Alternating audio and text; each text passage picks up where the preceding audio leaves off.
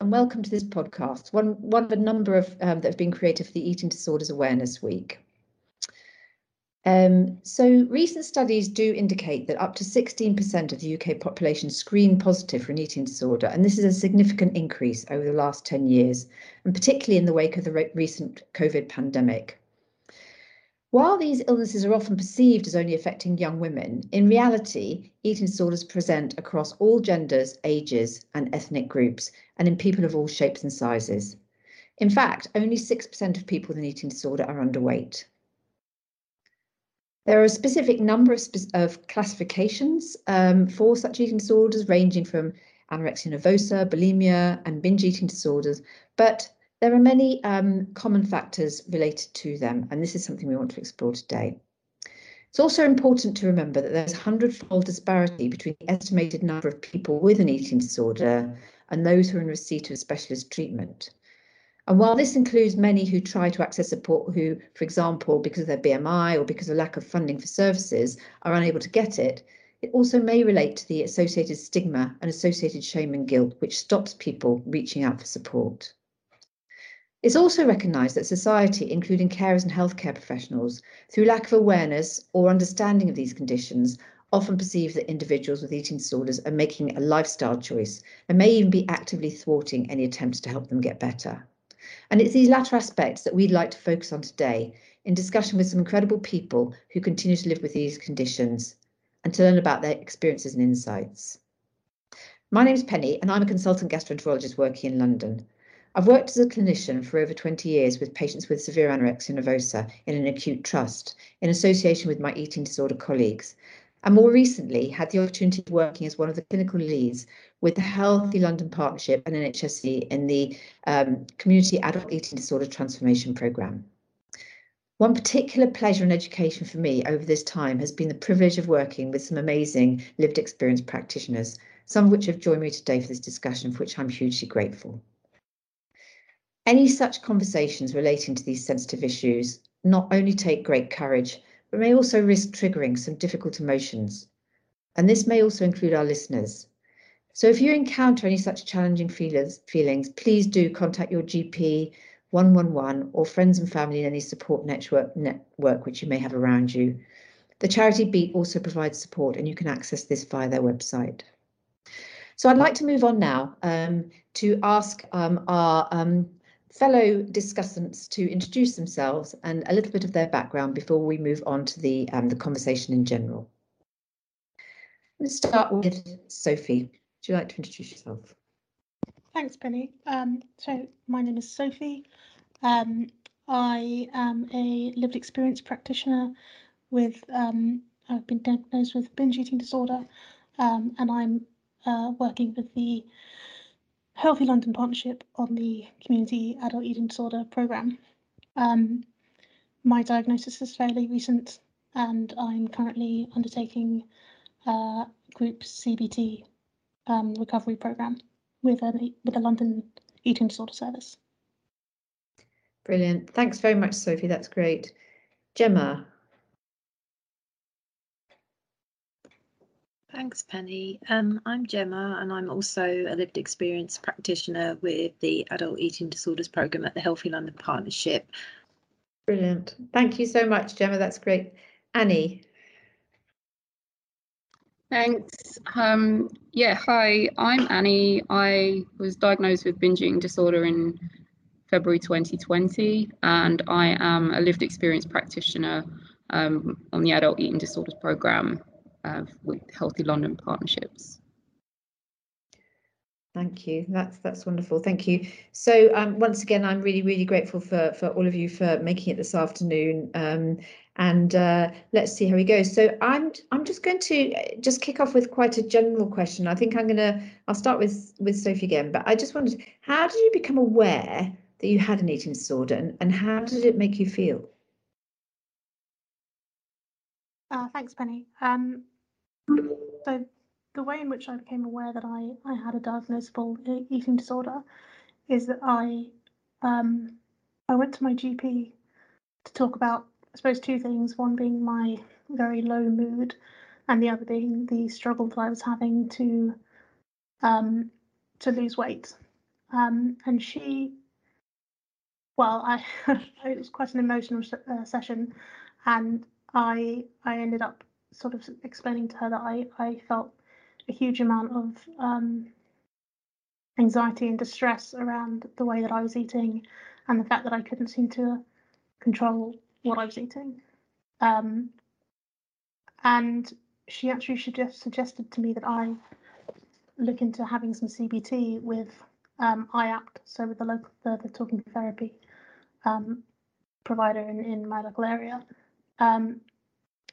And so I said, okay, well, I'll see if that helps, because I really felt that I needed some help, and I really didn't know where to turn, and I didn't feel as though something like Weight Watchers or whatever would be the right thing because of the amount of distress I felt around it. So so I self-referred to IAPT, and they assessed me, and it was them actually that said, we think you should go to the Eating Disorder Service. So they referred me there. The Eating Disorder Service assessed me and said, well, you potentially could have binge eating disorder, but because your mood is so low, and I was in a real state where I couldn't imagine a future. I couldn't imagine wanting to live or believing that I could get better. So they said, we think that you should go and do some CBT with IAPT to work on your mood, and then come back to the Eating Disorder Service if it's still a problem. So I got referred back to IAPT, and I did some CBT, and my mood did improve. And then I went back to Eating Disorder Service and finally got diagnosed with a binge eating disorder. And I think that's how I felt about it. I felt hope for the first time in a very long time.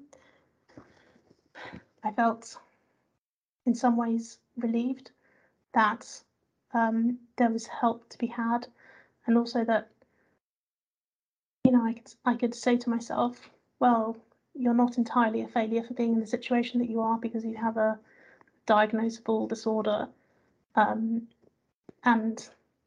you know, you're not alone. Thanks very much, Sophie. That's incredibly important, what you've just said, I think. So thank you. Gemma, is there anything you'd like to add at all? Yeah, so I actually had a long period of time when, now in hindsight, I know that actually my eating disorder had already taken hold, but I wasn't really aware of it at the time. So I had like mental health difficulties from when I was about 14 or 15, but this was like the early 1990s. Nobody even, I wouldn't have even recognised the word mental health or mental health difficulty. It took a long time. I didn't even go to my GP for a long time. I did eventually get diagnosed with depression and anxiety when I was like in my teens, and I did like start some treatment, like I was on medication and had some kind of counselling, but I was then sort of in contact with mental health services for depression and anxiety from like most of my sort of all of my late teens, all of my 20s, and as far as I kind of understood that was my main difficulty, but I don't think I realised that actually when I was about 17 I actually did start developing an eating disorder, but I think I was probably so terrified, and I probably developed it as a way of coping with the kind of overwhelming emotions that the depression and the anxiety was giving me, that I was in some kind of, I couldn't even see it myself because I was so terrified that I think it was the only thing I was clinging on to somehow try to cope, because I also had other issues, like I was self-harming, but again there wasn't even a word for that then. I mean, I'd never heard of it, I wouldn't have known it was a thing. I just thought I was the only person in the world and I was something very wrong with me. So it was actually a long period before I actually had an eating disorder diagnosis, and that was almost by chance, which seems bizarre now when I think that I was sort of having CBT and different counselling, seeing psychiatrists for other mental health issues, and it never, I do remember now looking back, a few people would say, do you think you might have any problems with food? And obviously I think I was genuinely being truthful. I said, no, I don't think so, because again, I'd got very insular and isolated, and I thought how I was fine, and that's how everyone was. So there were a couple of tiny occasions I can think now when someone might have possibly picked it up or suspected it, but then I just said, no, I don't think so, and they were like, okay. And even my GP, I remember when I finally did, I didn't care that my periods had stopped. I thought, well, does it matter? I'm never having a baby. I don't even want to be alive. Like, I just didn't care about myself. But when I finally did go, she just said, well, you just need to put on some weight. You're underweight. So if you put on some weight, then your periods will come back. That was it. No more further. So yeah, the way that I finally got diagnosed was that I was changing jobs and had to go through their occupational health department, just the standard thing. And I think because I'd indicate that I had mental health issues, they said, oh, go and see the nurse in person for like an assessment. And now I think it was the luckiest day ever, because this nurse just happened to have seen someone recently who had anorexia nervosa, and this nurse just happened to have a really good awareness, and she almost saw through me. She saw what I didn't even see myself. She very quite bluntly sort of came out and said, well, you have an eating disorder. And I was so shocked and so angry. She was adamant, and she was like, I'm not going to watch you die, and I've seen this happen. I was really confused, and she sort of said to me, I'm not clearing you for this job unless you ask your mental health team to refer you to the Eating Disorder Service. And I remember driving home from that. I don't even know how I drove. I just couldn't understand it. And the only reason I agreed was because I was so angry that I wanted the job that I'd been given. And I kind of almost thought, well, if that's what you say, then I'll do it. And then from then, a very, very long journey of I did ask to be referred. I did get referred. Within a couple of months, I was in an inpatient ward. I kind of, had a period, quite a long period of a few years of treatment of that. And I then had a sort of a long period of not having any contact with eating disorder services, but was still kind of being helped with my like other mental health stuff. And then a few years ago, again, I think, I don't even know if you can call it a relapse, because it's like I never was sort of well, but I think I got a bit worse again.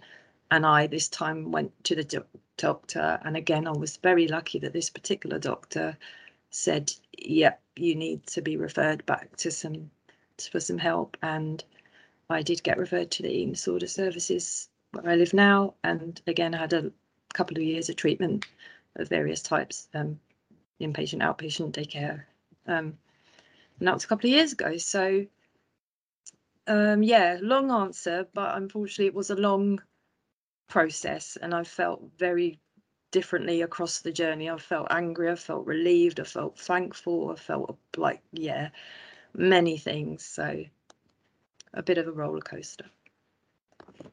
Goodness, that's amazing, Gemma. Thank you very much for that, and thank you to Sophie as well. I mean, I just think, not only does it seem like extraordinarily emotional journey, but also quite random in terms of, opportunistic, encounters that you have, which actually change your direction, which it's quite terrifying in some ways, isn't it? Gosh, thank you for that. So I just wondered, when you had the diagnosis, or maybe even before you had your diagnosis, how do you think, how you felt about yourself, your relationship with food, life, etc. How do you think it affected your relationship with friends and family? Just throwing that open. Annie? Well, I think, I really actually love the question and how you've posed it, because thinking about what my relationships were like with them before I was actually diagnosed, now that I've been diagnosed and been in recovery, I realized how guarded I was and how it was almost, I'll share this, I used to have this vision of me being in a room, and it was my room, and there was one door, no light, it was very dark, and I was always in the corner, always on my own. And it was like, I don't know if you know, like with jail cells, I guess, and this is what I see on TV. I've never been to jail, but it's like it's got that one slot, and it was like I felt I had this vision that I would interact with people through that kind of slot, like life was outside and I was in this space, and I lived like that. So in my everyday life, there was just always this barrier. If people got too close, I would do things to just distance myself, and but I didn't see it at the time. I just thought of it as just being quite distressing, and just, you know, wanting love but not being able to get it, and feeling quite needy but then not wanting to be needy, and just really confusing. And I was also hyper aware of the things people would say about food, about my body, and that then I would internalize all of it, and even horrible situations, because of how I felt about myself. I almost felt like I deserved that because I need to punish myself. So in a way, like, binging was always about hurting me, because I deserved it. And when I got that diagnosis, it was a bit like what Gemma said, like there was this relief, because I started looking back on my life, looking back on my relationships, and understanding why I did the things I did, because it was a mental thing. It wasn't just, you know, just the way I was or my personality. And then going through recovery, a big part of that has been learning how to, number one, love and value myself so that I can have better relationships with other people. And it has been challenging because, you know, people get used to how I was or how you are. And then suddenly you become a bit more assertive, and you become a bit more open in terms of expressing what you want and what's good for you and what isn't. And that can be sometimes unsettling because they're not used to it. You know, I was diagnosed when I was 37. So for 37 years, they've had this person that has just, you say, do that. And I'm like, okay, whatever you want, whatever you need, it doesn't matter how I feel. And then suddenly I'm like, well, actually, no, I don't want that, or that isn't good for me, or this is a boundary I'm setting because that's not good for me in my life. And that can, you know, I've had to, my relationships with some people, I don't have them anymore. I've lost friends, and I distance myself from certain people now. And, you know, whereas people would call me any time of the day and Annie would be there, it's not like that anymore. So things have changed. Hi everyone, I'm Charlotte. I'm a lived experience practitioner for the eating disorder programme for the Healthy London Partnership. Yeah, nice to tune in. Thank you. So Charlotte, could you tell us, how did you become aware that you had an eating disorder, and how did it make you feel? So my sort of eating disorder journey probably began properly when I was about 17, and I was in high school, and essentially my friends started to notice weight loss and withdrawal and overexercising, and I was going through a really difficult time at school. There was a lot of change and uncertainty and a lot of stuff going on at home as well. And so that became my escape and my coping mechanism, really, for those difficulties, because I didn't feel like I had anyone to talk to about it. And I wasn't really conscious of what I was actually doing. It just felt like, oh, this will make things better. This will help. And so actually it took me quite a long time of other people around me nudging me and saying, like, this isn't okay, what are you doing, like, you need to eat, you need to stop exercising, or yeah, it took at least a year, maybe 2 years even, of me living in my eating disorder and using behaviours before I came back from some travels in India and I was not very well at all. physically and also mentally. I was struggling with things. So my parents, and particularly my dad, kind of printed off a list of symptoms of anorexia and just said, please use your logical mind as if you were speaking to a friend, and ask them these questions and answer them honestly as if you were someone else. And so I did, and they all rang true. And in the back of my heart and mind, I kind of knew that, you know, my periods had stopped, that wasn't just a coincidence, that there was definitely a reason for that. And other family members had been pointing out concern as well. And eventually that persuaded me to go to the GP. I was still quite in denial and just sort of going to appease my parents, really. And then spoke with the GP and got kind of more of their support. And then it was referred to the eating disorder specialist team. But I sort of went to uni for the first year, and it took me from sort of October to the April the next year to get to be seen properly by the team and then get a full diagnosis.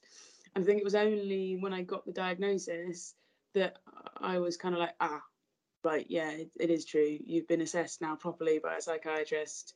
It's for real. And I guess that's, it took me a long time, maybe, 2-3 years between getting starting to use eating disorder behaviours to then actually admitting to myself, right, I have a problem and I need to start, I want to start getting better.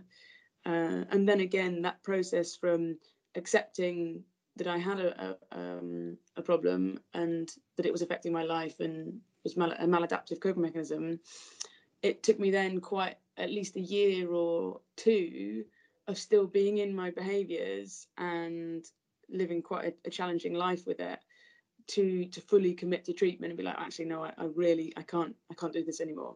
I can't continue in this way with myself. So yeah, it was a long journey really of owning up to myself and accepting and coming to terms with it and wanting to actually get help. So yeah. Thank you. And how did it affect your relationships with friends and family? I think over the years, it's really sad in a way that it has significantly affected friendships, romantic relationships, and relationships with my family, because what it does is it's like a protective shield. So although on some level it keeps you safe enough to continue with life, perhaps quite a restricted life, it pushes everyone else away. It's very much a protective barrier from the world, both positive and negative. So it stops you feeling perhaps pain and helps numb those more challenging experiences, but it also numbs out all the good stuff. So towards the end of high school, I basically closed off from my friends, and reflecting back now, 15 years later, it is sad. It's kind of I missed out on some really fun times and good friendships, because it can be quite difficult watching a friend go through such an experience. And if you've really tried your best and you still can't help them, then at some point they may need to let you go because it's just too painful to be around you. Because of one's self-destructive patterns in nature. So yeah, at high school I sort of lost a lot of friends through the experience, and through university it was difficult to make friends. My behaviours were quite controlling, always going to the gym, very much focused on studies really, and food and exercise and controlling things. So I still managed to have quite a good time at university, but I'm sure it would have been a hell of a lot better without an eating disorder. And with family, again, it pushed them away and also made them extremely concerned, because eating disorders do have a high mortality risk with them. So not only is your family member emotionally and personality-wise disappeared, they also are at risk of not being here anymore as a result of what they're doing to themselves. So, yeah. And similarly with romantic partnerships, I was very controlling and very afraid of committing to relationships, and so and letting someone in to really see me and be willing to trust someone that whatever happened to my body, they would still love me, because on some level I couldn't do that. So how, if you can't do it for yourself, it's very difficult to allow someone else to do that for you, to love you unconditionally, even though they most definitely probably would. So yeah, it cut a lot of romantic relationships short because I'd run away at the prospect of being confronted with love and deserving it. So yeah, and I guess it's also significantly affected my relationship with myself. It's all about self-love and self-acceptance, and been a long journey to come to a place of peace and acceptance and joy towards myself as part of that healing process. So yeah. Thank you, Charlotte. And how do you remember it influencing your interaction with healthcare professionals at all stages of your illness and recovery? It could be both good and bad examples. It's an interesting question. I think along the way there's been some fantastic interactions, but also some that were in the back of my mind a bit confusing or not necessarily trusting them or their intuition about the situation. I can start with the first time I went to a GP with loss of menstruation. They actually asked me, they were running through the potential causes, and they were like, well, you know, the last resort is that you could have an eating disorder, but you don't have that, do you? And I was like, no, not at all. That can't possibly be the problem. So in the back of my mind knowing, that could be. Not at all. That can't possibly be the problem. So in the back of my mind knowing, that could be. So that first interaction was, I guess, a little bit unhelpful, and perhaps a lack of training or a lack of insight and understanding from the GP's perspective or point of view. So yeah, and then after that I got referred to an endocrinologist to check if I had a brain tumour for a pituitary tumour, which would affect your menstrual cycle as well. And again, he wasn't very aware and insightful, and I had an MRI scan of my brain, and I remember thinking, I know this is a waste of a scan, you know, I'm pretty sure I don't have a brain tumour. I think it's because I'm not eating and over exercising, but I'll just sort of go along with it. So yeah, it is, I think at various points I've had misdiagnoses or not been diagnosed early enough, or could have been diagnosed earlier, because there were doctors along the way that weren't kind of seeing right through the veil of deception to the core of the issue. But I guess also doing their job in finding out if it was anything else. So yeah, once I got referred to the eating disorder team, I did find that their care was wonderful. I saw a very good dietitian for about a year who very much helped me with food and my relationship with it. And then I went into a day patient program for 6 months. And again, they were extremely diligent and very caring, and really understood all the layers of an eating disorder, yeah, and wanting very much to support you through that process, and the need to sort of let go of everything in that. And then again, when I was in treatment for a second time, staff were amazing, and yeah, really supportive. And so those are sort of the two extremes. Great awareness to complete lack of awareness. Yeah. Thank you very much. I think, these are the points that probably have been raised, within the other podcasts as well. Yes, it's quite interesting. And from your experience, what tips or advice would you give to those working in the healthcare profession in terms of how they may best support those with eating disorders and their carers throughout their illness and recovery? Yeah. I guess there's two camps of healthcare professionals related to eating disorder interaction, and that will be the specialists and those who are working in the field, and then those who are working outside of the field, say for example as a GP or any other speciality really for physical health, or a psychiatrist in a specific area of expertise. So I think those who are outside of the area and are unfamiliar with it, I think they could be better informed and have more of awareness of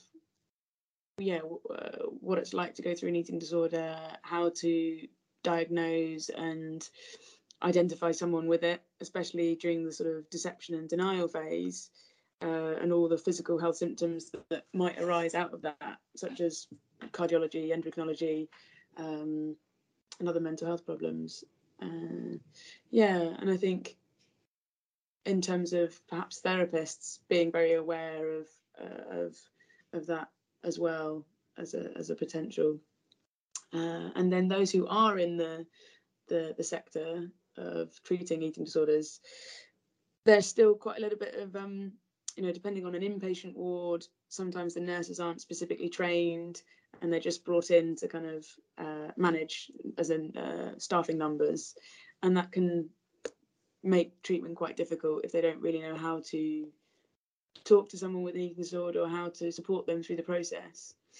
And then those that are a bit more experienced, I guess, is continuing to do everything they're already doing, and particularly involving a sort of a holistic approach to treatment, that it's not just about the food, it's also about therapy, both CBT, cognitive behavior therapy, and psychotherapy, going into one's past, also particularly family therapy.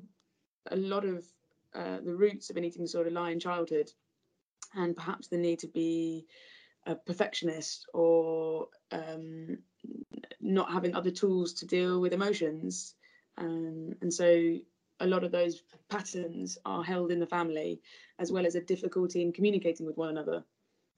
So family therapy not only supports the sufferer through treatment, it also helps with the family dynamic and everything going on in the background to help kind of support the family members going through the process as well. Those are the main points, I think. Thank you, Charlotte, for sharing.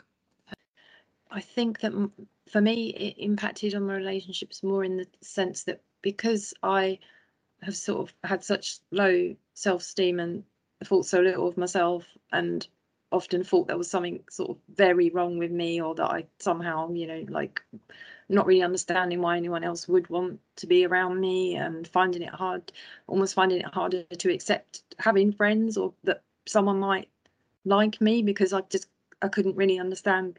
Well, I still can't, to be honest. I still struggle with that, understanding why people would like me. So I did a lot of kind of isolating myself a lot. Like when I was younger, in my sort of teens and 20s, I had friends, but I think also the illness did stop me from doing things socially, because I was terrified of going anywhere. I had a lot of anxiety issues as well. I was scared of anything that involved food, which is most social occasions, to be honest. I don't feel like I did as much as I kind of maybe would have liked to as a young person. I went to university, but I only did it by just living at home. So I really wanted to do it, and I really wanted to study, but I was terrified of how I would manage living away. So I did things, but in a really I think my eating disorder really limited how I did them. I missed out on lots of things and I withdrew from lots of things and tried to make things as kind of safe and controlled as I could.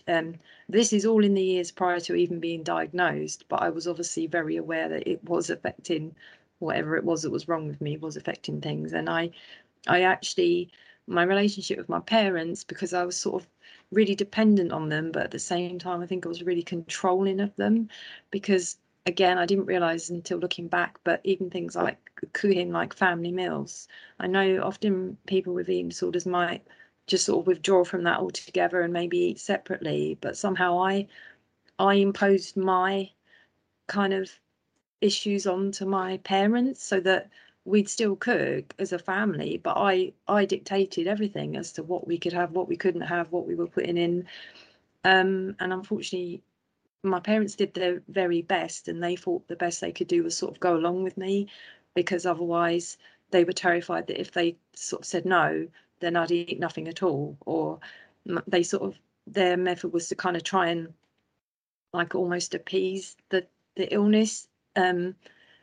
So I think in some ways that also helped me to not really realise what was wrong with me, because nobody was challenging me. I think if someone had said, what on earth are you doing there? Just like, that's not okay.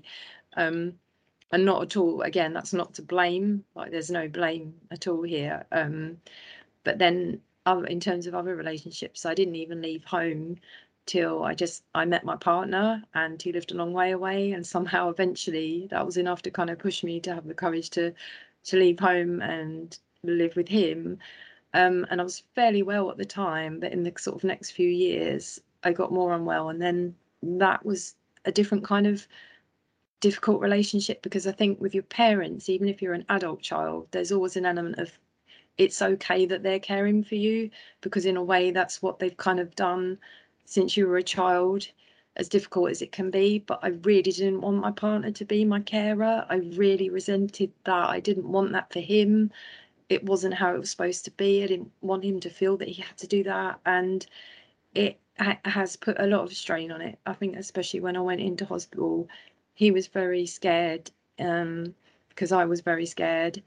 He didn't like leaving me there. It was really quite horrible, and it had a big impact on his mental health, and he's had to have a sort of a crash course in learning about mental health and eating disorders. And it still is a bit of a source of tension between us, and it does still affect things. I'd love to do more things like that other people do, going out for dinner and things, and I still really struggle with that. So it does have a huge impact on relationships.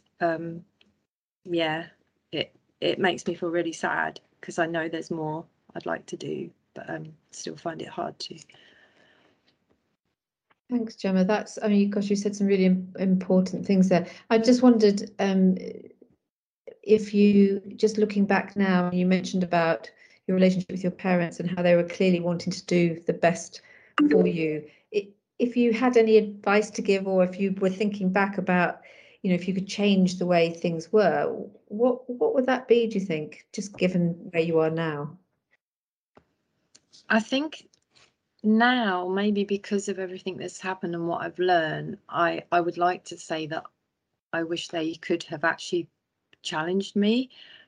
But knowing how I was then, I was extremely kind of volatile. Like, I was very quiet and mostly, you know, very sort of compliant and well behaved. But if somebody had confronted me about my eating habits or my weight or anything like that, I think I would have been absolutely furious, because I was so in denial. I probably would have thrown it right back at them. So even though maybe there was a middle, you know, maybe they could have been I don't know if it's possible to be gently challenging, or challenging in a supportive way, to maybe kind of explore and say, look, you know, you seem to be upset. I wondered, is there anything, you know, that kind of line of questioning. I'm sure direct sort of, if my mum had said, right, you know, that wouldn't have helped. But equally, it didn't help by almost being sort of non-spoken. And I have spoken to them since, and my mum has told me that she used to wait to see if she heard my footsteps upstairs every morning, because she thought I was going to die in my sleep. And obviously that's devastating, and no parent should have to do that. And I feel so guilty, but unfortunately she didn't tell me that at the time. And I don't know what would have happened if she had. Maybe it would have woken me up, I don't know. So it's really tricky. And I think it's also tricky because I was an adult child. So obviously I know the situation is very different for parents of children with eating disorders, because I was sort of, you know, in my 20s and 30s, and that's kind of even more tricky. No easy answer, I guess, is the answer. Oh, thanks, Gemma. That's great. Annie. I just also wanted to add that, you know, I think sometimes you can think that, and some of the things we're kind of describing, that you, like for me, as much as I sort of lived feeling quite alone and having these barriers, that on the outside it doesn't always look like that. So I was a very sociable person, and I would, you know, especially in my mid-20s, I had a lot of friends, and I would go out every Saturday, and I would go, you know, groups of us would travel around the world. And on the outside, it can look like, you know, you're living your best life. But what a lot of people don't see is everything that's going on inside in order to even be able to do that. You know, when I would go on holiday with my friends, it was the stress I would be under, thinking about what clothes am I going to wear, what do I look like on the beach, you know, and constantly comparing my body to everyone around me. And I remember one of my friends, his gran saw some photos of us, and he said, "Oh, that's your fat friend." And, you know, as a group, it was like, "Oh, you laugh it off." But that was one of, like, I still remember it because it hurt so much.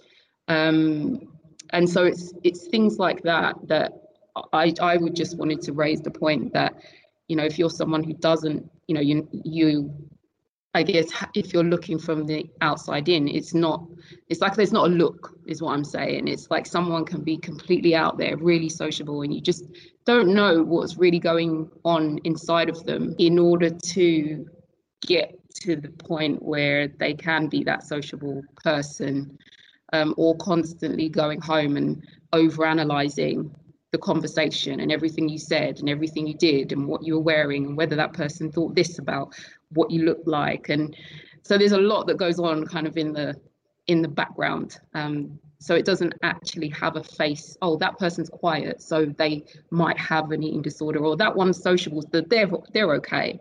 It doesn't have a face, and I think that's the kind of point I just wanted to sort of raise.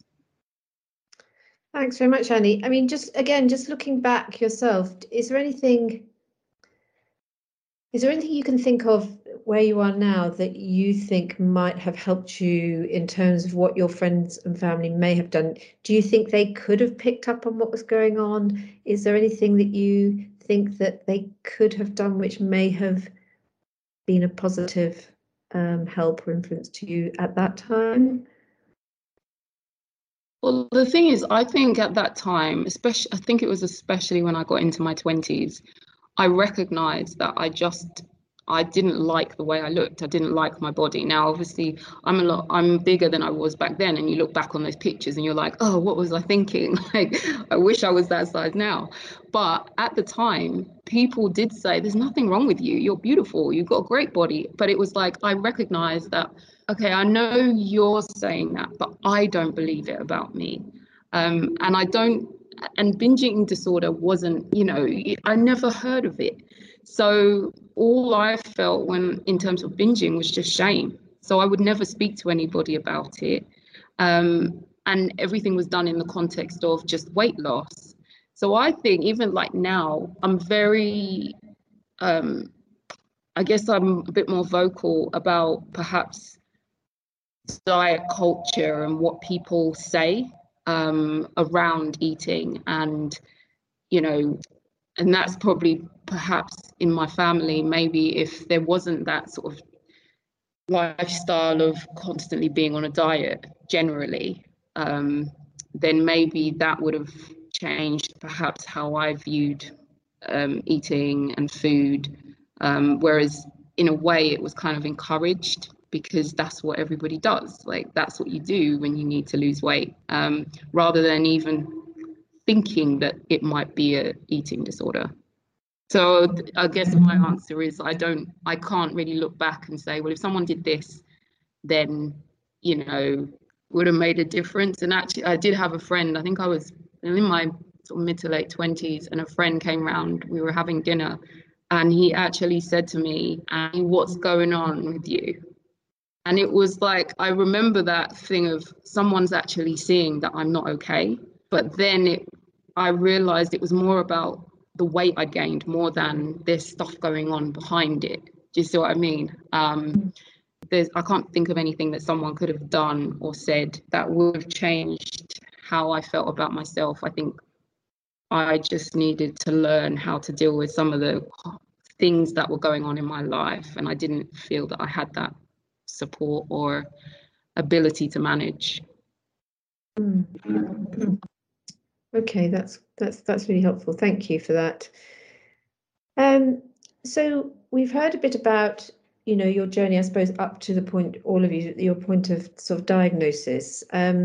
I'm just particularly interested, and I guess I'm speaking from my own sort of personal professional experience. I'm just interested to hear from you guys what memories you have about interactions once you had your diagnosis with healthcare professionals or carers and families, friends, whatever. But I just wondered if you wanted to share any experiences that you had, either good or bad, with healthcare professionals along the way, either as outpatients or in general practice or in acute hospitals or eating disorder units, just so that I just really interested to hear what it's like from your perspective. And I don't know if that's an old hand or a new hand, actually, should probably. Is that a new hand? Yeah, it's a new hand. But yeah, I've had very good and what I would say is very bad experiences. My treatment was all outpatient anyway. But I think my GP, the first GP I saw, was brilliant because she just asked me very general questions that gave me the space to speak. And was quite compassionate and understanding, and that really helped me to, first of all, just open up to her. And then obviously with some referrals, it was the same sort of thing. I had the same kind of just really kind people who would speak to me. We've been having a conversation about personal responsibility and which I guess another word for that is blame. And talking about how, you know, there is a certain element of personal responsibility in terms of where I've, you know, I am where I've got to. Nobody force fed me. But, you know, she said to me that that the world I live in isn't a choice, but choosing to recover is. And that was extremely powerful to hear from her, that I've made this decision to reach out for help and to go through the process, and I continue to make the decision to recover, and I think that it was just really empowering. That word is sometimes overused, but it really made me feel like I can be in control of my recovery and my future in a way that I hadn't really felt before. Thank you so much, Sophie. And I think, you know, having met your dietitian on a podcast earlier, I can completely see what an amazing health professional she is, and we're very lucky to have her be available to people such as yourself, and it just makes a massive difference, doesn't it? So thank you very much for sharing that. Gemma. Thanks, Penny. Yeah, I've had quite a few different interactions with healthcare professionals over the years, but most of them are within eating disorder services. So I was just trying to pick out like a few, like maybe themes or experiences.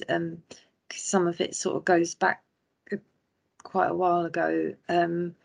So I think the main thing I could say is how varied it's been. Like for example, I mentioned sort of very early experiences of seeing a GP as a sort of a young adult, and it you know, not being picked up or it being dismissed or, you know, oh, you just need to gain some weight and sort of throwaway comments like that. But then equally, I've had like my more recent experiences. Like I said, I was very lucky that I did go to a GP who happened to sort of have pretty good awareness, and maybe it helped that I'd already had a diagnosis and some previous treatment. Maybe that helped with the recognition from her, because it wasn't like working from, I actually came and said, I think I'm really struggling with this again.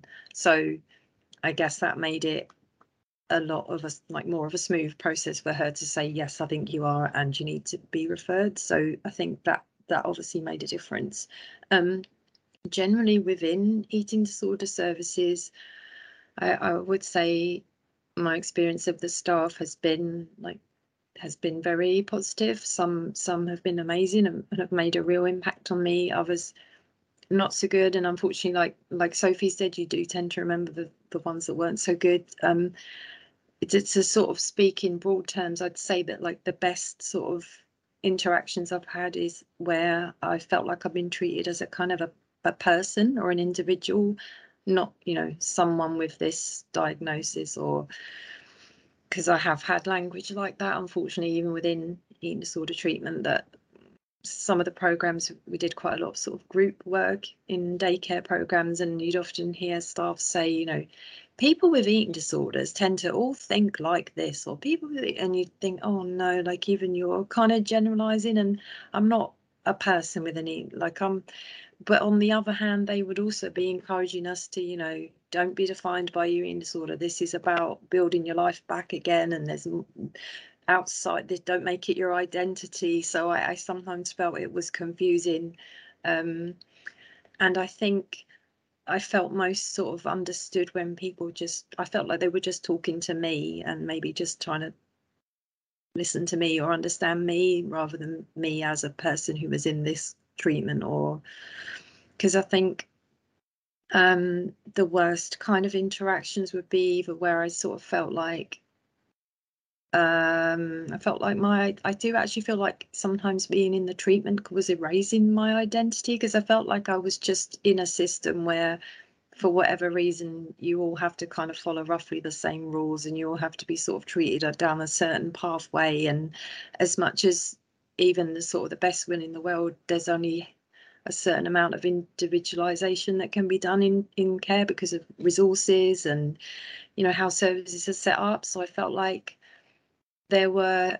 because I moved between several services, I think it did make me feel a bit more confused about what I needed, or what was wrong with me, or what people thought I needed, because I kind of started off on this treatment kind of episode in a daycare service, like a full-time, like 5 days a week kind of thing. But then because I got more unwell, actually more like mentally unwell, I wasn't progressing either. I was not able to follow all the meal plan outside of the program, and I wasn't doing so well that way.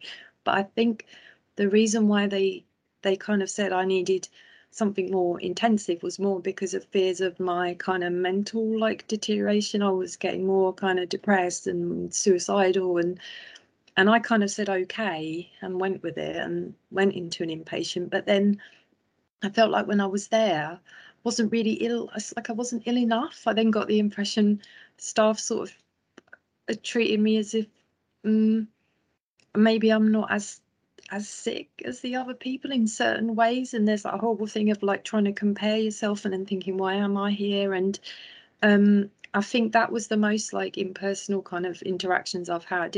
I think it's kind of some people with eating disorders recognise that when they're in that really fearful state, and that often when they're very, very underweight as well, that sometimes they will do things just because of the fear of the eating, the fear of putting food inside, all those sort of things, that people will do things to, I don't know, hide food, or, you know, sort of purge, all of those sort of things.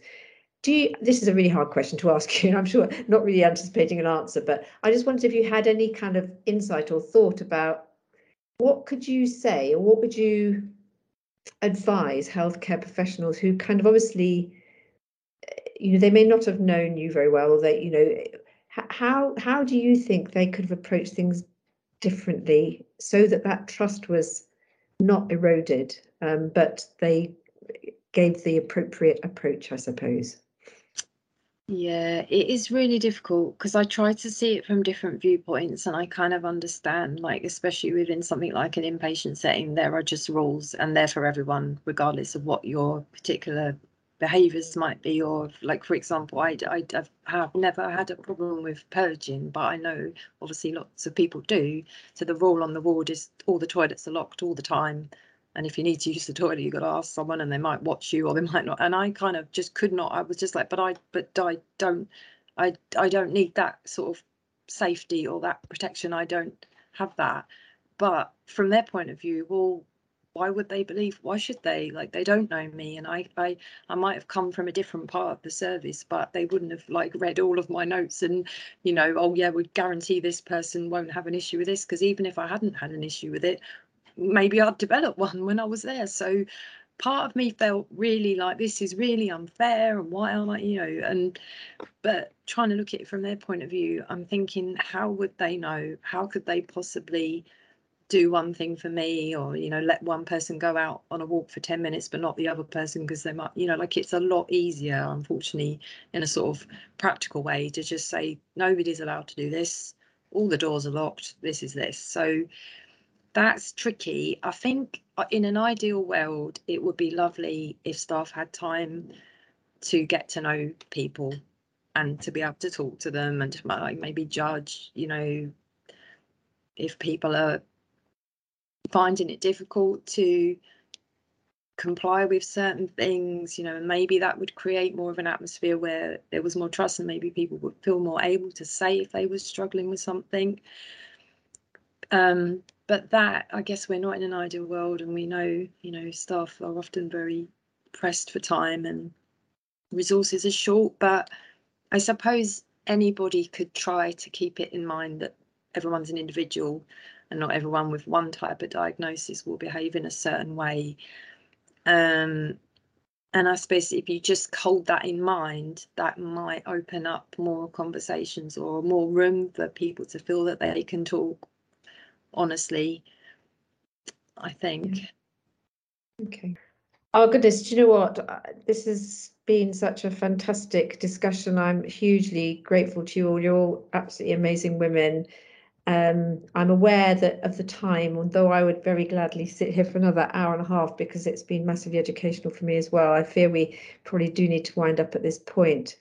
You've all made some really important points, I think, in terms of your experiences, but also possibly, you know, I think talked a little bit about the positive things and things which can have the potential to help you. But I wonder if we could just finish off by just asking, I'm just throwing this open, just from all of your experiences, are there any other tips or advice that you would, you know, you'd give to those working in the healthcare profession in terms of how they could best support people with eating disorders and the carers throughout their illness and their recovery, just as a sort of a final thing before we sign off? Sophie. Yeah, I think this comes back to a bit of what I was saying in another podcast. It's about looking at the whole person. And I think if people had looked at Gemma as the whole person in her example, there could have been, you know, an easier outcome. And with binge eating disorder, certainly people for healthcare professionals not working within eating disorder, look at what's actually happening with the person who's presenting to you, because, yeah, they may have a problem that's related to their diet, but is there some binge eating happening under there? Is there some strict dieting? Look at the whole picture. Thanks a lot for that, Sophie. Gemma. Yeah, I think sort of echoing Sophie, definitely about just sort of like flexibility and a bit of looking at the individual, and maybe there's some deep issues around, like, systems. I think maybe some of the treatment pathways, it can be quite rigid. Like if you're aiming to make a full recovery and sort of, you know, achieve a healthy weight, you must go down this route, and it's this program, and it's this many weeks, and there are these targets and these boundaries, and if you don't do them, this happens, and there are consequences. That's sort of my experience of some treatment has been very kind of rigid pathways, and that can be quite hard if you don't quite feel like you maybe fit in one or the other, or you definitely do fit in it, but maybe you're not achieving it as quickly as you hope to. Or so I think also that sort of systems as well as individual staff being a bit more sort of open to seeing people as individuals, also maybe realizing that not all pathways, it's like a one size fits all. It can be really tricky, and sometimes you might need, if there's any way of sort of having a little bit of help from one service and maybe a little bit from another, or maybe it not being so sort of you must be in or out, because I think I've found that hard. So you'd get discharged, and then I would love to have a little bit of ongoing, even something quite small, but that doesn't really exist. You either you're referred or you're out again. So any kind of sort of flexibility, whether that's of sort of attitudes or services, would be really helpful. Thank you very much for that, Gemma. That's great. Annie? Yeah, I mean, I think, like, I do just echo what both Gemma and Sophie have said as well about being treated as an individual. But I also wanted to add that I think my mind's gone completely blank. I'm so sorry. Oh, my goodness. You know when that happens. OK, I'm just going to leave it there. I echo what Sophie and Gemma actually said. And just, yeah, I just think that people need to see individuals when they're coming to you. Oh, that was it. It came back. Thank you. What I was going to say is that I think when you go to a GP, or, you know, when you take the healthcare professionals generically, not everybody is necessarily understanding of mental health. And so, you know, in my example I gave with that GP, it's having the understanding that this isn't just a formality in terms of I need this letter or something, but actually there's someone on the other end of that line who's challenged mentally, and understanding that my thoughts may not be as formulaic as what he's working with. And so I think an understanding generally that an eating disorder, number one, isn't just about food, that there's a lot that goes on. It can be linked very much with low self-esteem, which means you can be triggered by some of the things that people say. And just having that kind of understanding, I think, is really important when you're dealing with people who have eating disorders. And I mean, generally anyway, but we're talking about this specifically. So yeah, that was what I was going to add. Thank you. Thanks very much, Annie. That's great. So, Gemma, Sophie, Annie, we've had an amazing discussion. You're all amazing women, and I feel really privileged to have been part of it. I think this has been a truly incredibly valuable discussion, and I hope that we can take it out to lots of people, because I think a lot of people will really benefit from your insights and your experience. So thank you very much once again for having the courage to take part. We all really appreciate it. Thanks. Thank you. Thank you. I'll stop recording. Thank you.